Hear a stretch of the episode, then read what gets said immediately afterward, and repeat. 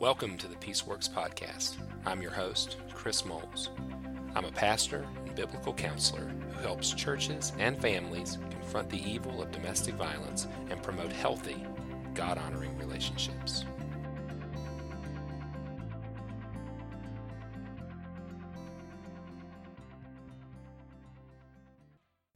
Welcome back to the Peaceworks Podcast, everyone.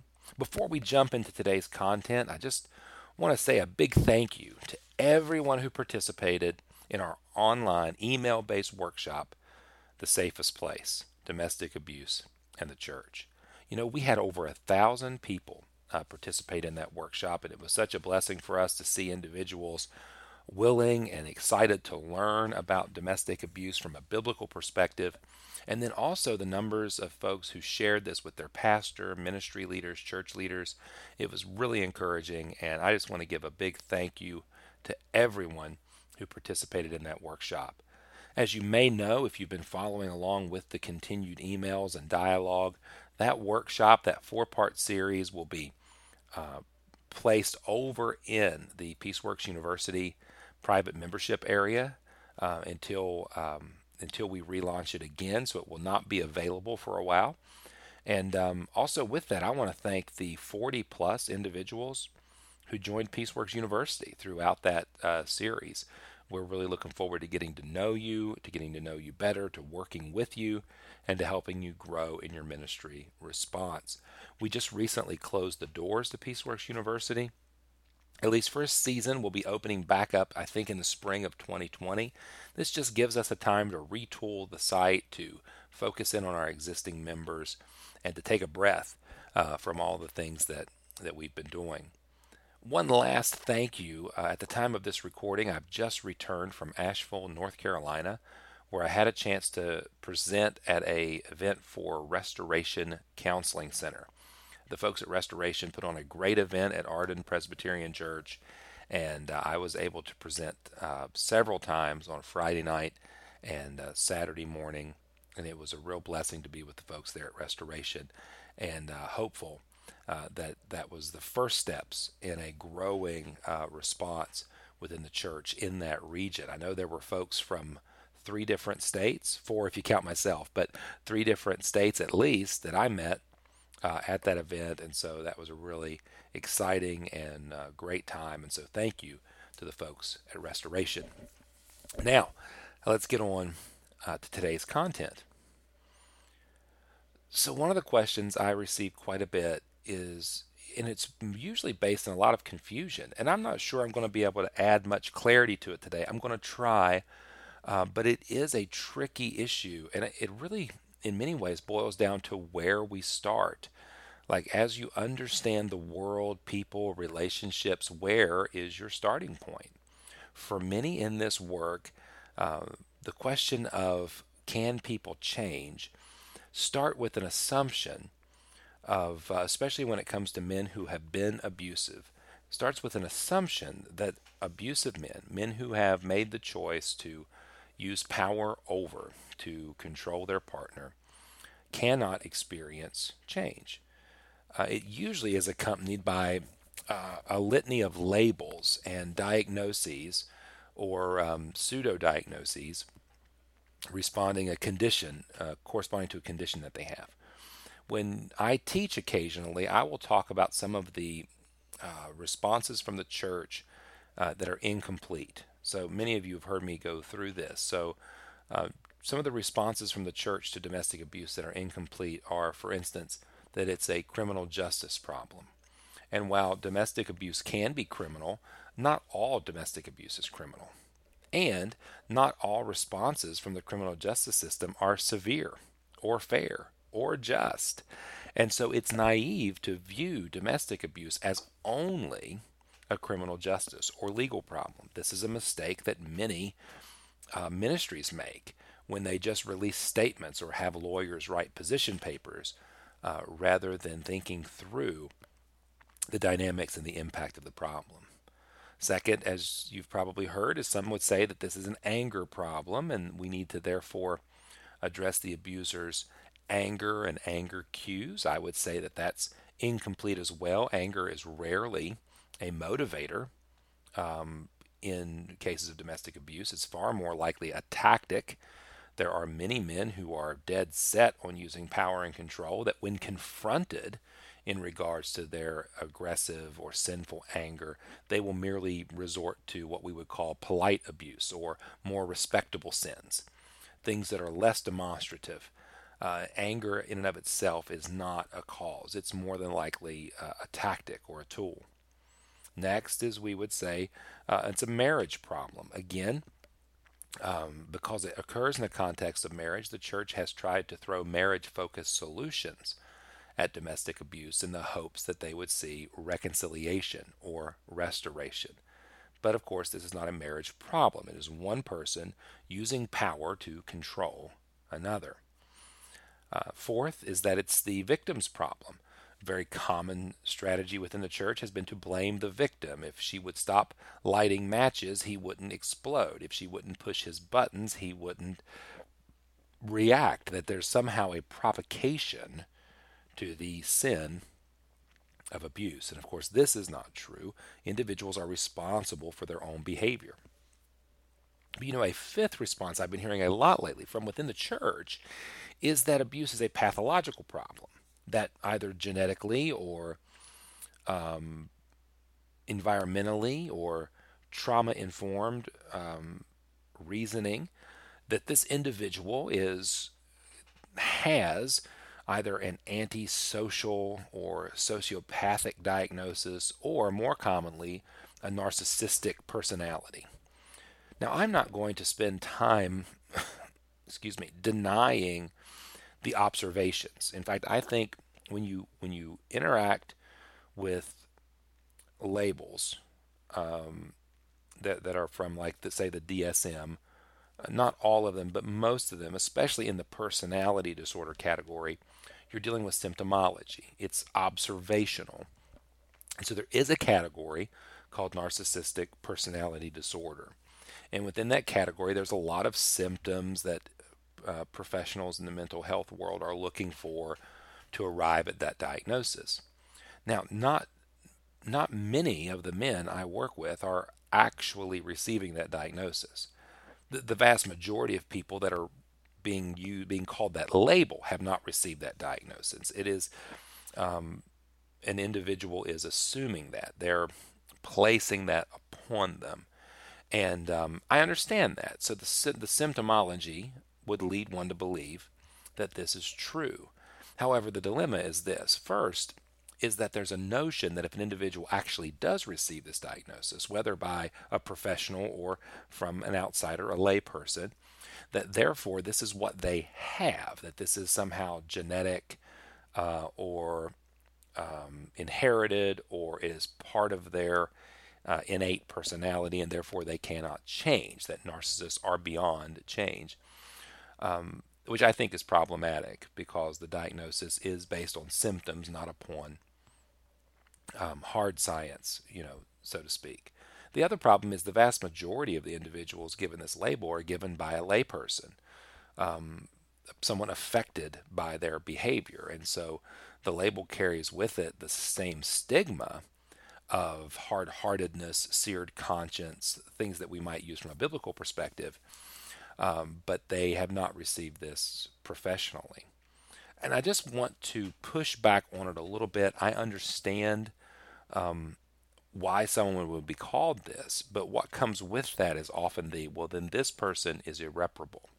I heard Ellen Pence many years ago, and this is somebody who I respect um, when she was still with us um, working for the Duluth Abuse Intervention Project she made the distinction that there is a difference between living with a batterer, an abuser, and living with someone who's a jerk. Um, but at the same time, even though she made that distinction, she also understood that even the batterer had with, within their world opportunities to change, to shift, to make adjustments. And that's something that we hold true within the Christian world. So somebody who's given a label that that says, okay, well then you cannot change, um, is somewhat troubling to me. Is all I'm getting at. Now, does that mean that we continue to put ourselves in harm's way to somebody based upon the potentiality of change? Well, of course not. Paul tells Titus to warn a divisive person two times and then have nothing to do with them. He also, in writing to Timothy, gives a laundry list of uh, character issues uh, in, what is it, Second Timothy 3, I believe, and tells Timothy to have nothing to do with these people. There is a point in time, much swifter and, and earlier than what I think the church has been doing, in which we may and should, and it would be prudent to separate ourselves from individuals who dis- display these characteristics. I believe the church has gotten, in many ways, caught in the trap of focusing on the potential of repentance and forgiveness as opposed to the biblical principles of repentance and forgiveness. Again, the church has focused in on the potential, the potentiality of repentance and forgiveness, and rather than the principles of biblical repentance and forgiveness. And so we drag this process out in the hope that someone will repent, rather than following the biblical principles of calling others to repentance. So, this is one of the reasons why um, I believe biblical counseling can be an effective response to domestic abuse, especially those of us who work with perpetrators. Our emphasis on the biblical principles, uh, I think, benefit us as we move into counseling and confrontation. If we're really to really willing to hold our ground, this process should not take years trying to discern and decipher, but it should rather be swift as we're moving to a point of decision. Principles such as putting off and putting on also help us in the process of understanding progressive sanctification and transformation. If a man who's been abusive uh, claims to be a believer, then it's required of us within the church to call him to repentance, holding him accountable uh, to completely abandon the wickedness and uh, to embrace new and better alternatives. Simply put, when we're striving to promote change, we must not only call the individual to cease the destructive behavior, but to replace it with God honoring behavior. The end result of this confrontation should produce either evidence, such as fruit, of repentance or confirm the unbelief. The goal in a confrontation like this is not to simply dismiss the person as genetically, biologically, or culturally uh, unsalvageable, nor is it to continue to drag the process on with some theoretical theology that says he has the potential for change. There is a middle ground that the Bible calls us to, which is to confront and call the perpetrator to repentance, observe whether or not the repentance is genuine, and act accordingly. Getting to a point of either initial repentance or remained obstinance helps us in moving forward. This is what I believe Paul references in Galatians 6 when he says God will not be mocked. You will reap what you sow. In confrontational ministry, we will uncover uh, the roots of either the works of the flesh in Galatians 5 or the fruit of the Spirit will manifest according to Galatians 5. That's why it's important that we maintain um, a standard that is above and beyond symptomology, that is rooted in Scripture. And I do believe if we remain faithful to biblical principles, then we will hold people accountable we will protect victims and we will be swift in our response. For many of us, um, our delayed responses have a lot more to do with the insufficiency of the counselor rather than the sufficiency of the scripture. You know, this reminds me of um, one evening when I was teaching the principles of root and fruit uh, to a group of guys. This group had all been identified as abusers. And one participant interrupted me angrily. He he asked the question, you know, Chris, are you trying to say that I'm a bad guy or something? Now I had not even been speaking to this guy. I had been speaking to a group. And in that process, his voice grew louder. He was defensive in his tone, and he was addressing what he considered to be a personal attack. He went on to say, You said this behavior comes from an evil heart. Are you saying my heart is evil? Well, obviously, something I had said had triggered this reaction. It reminds me of something my high school basketball coach used to say when disciplining the team. He said, If you throw a rock into a pack of dogs, the one that yelps is the one that got hit. A simple presentation on the centrality of the heart and the nature of pride had struck this man, and his yelp was a clear indication that I needed to stop and dig deeper.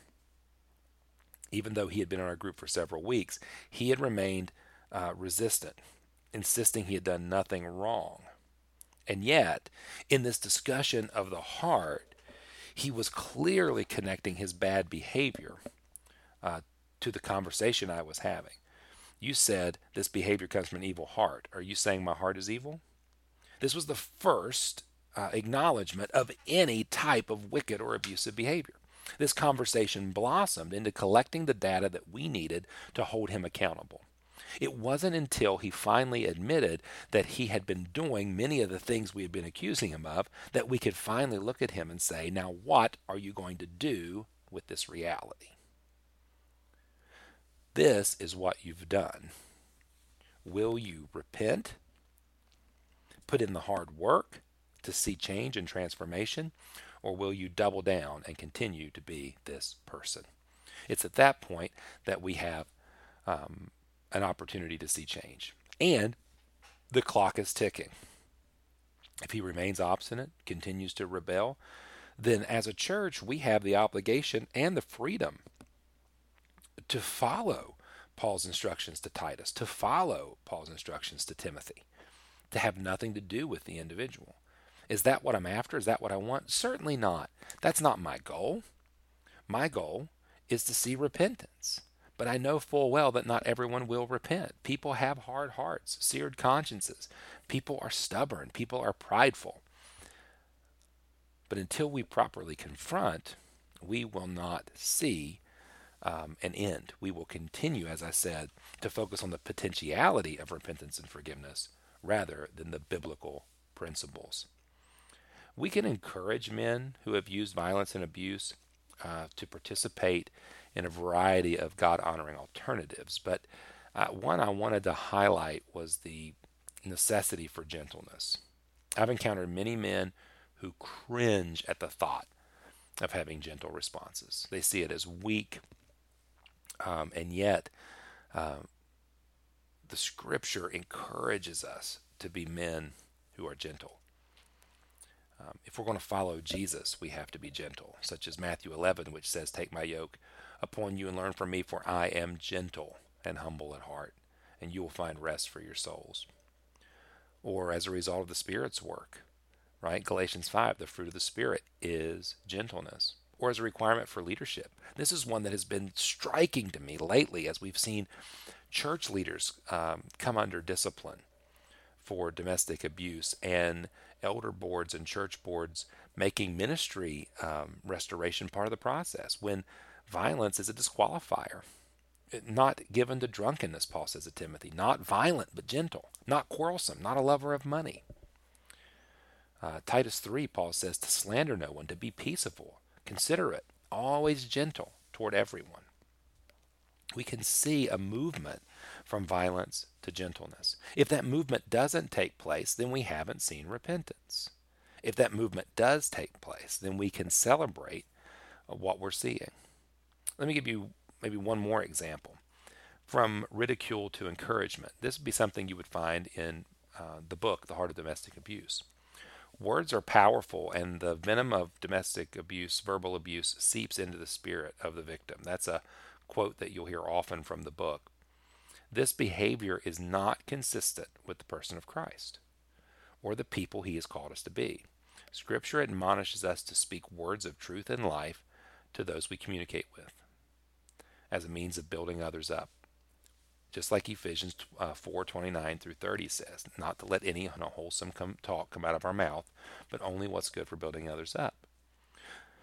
Result is the grieving of the Holy Spirit. When we tear others down, we grieve the Holy Spirit within them.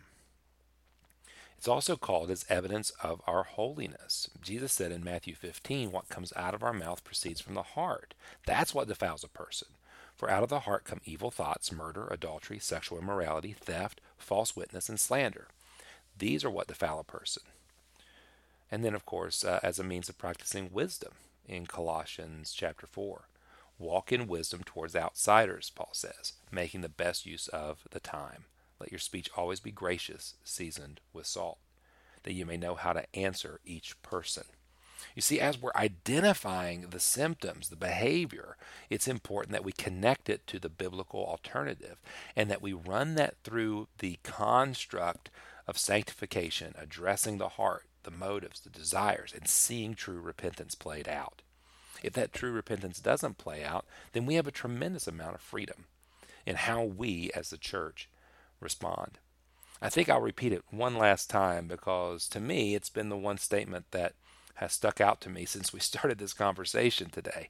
We must be committed to the biblical principles of forgiveness and repentance, not simply the potential of repentance and forgiveness. Well, guys, I hope this has uh, made some sense, sparked some thought, and I would love to continue the conversation. Uh, yeah, thank you again for joining us. The Peaceworks podcast is only made possible because of listeners like you. It is amazing to me how many folks are engaged with this content week after week, and we are thrilled to serve you. I know that conversations like this can get uh, murky, and we haven't been able to cover everything today, but hopefully we'll be able to add some layers uh, in the future. Uh, again, you are so appreciated, and until we meet again, God bless.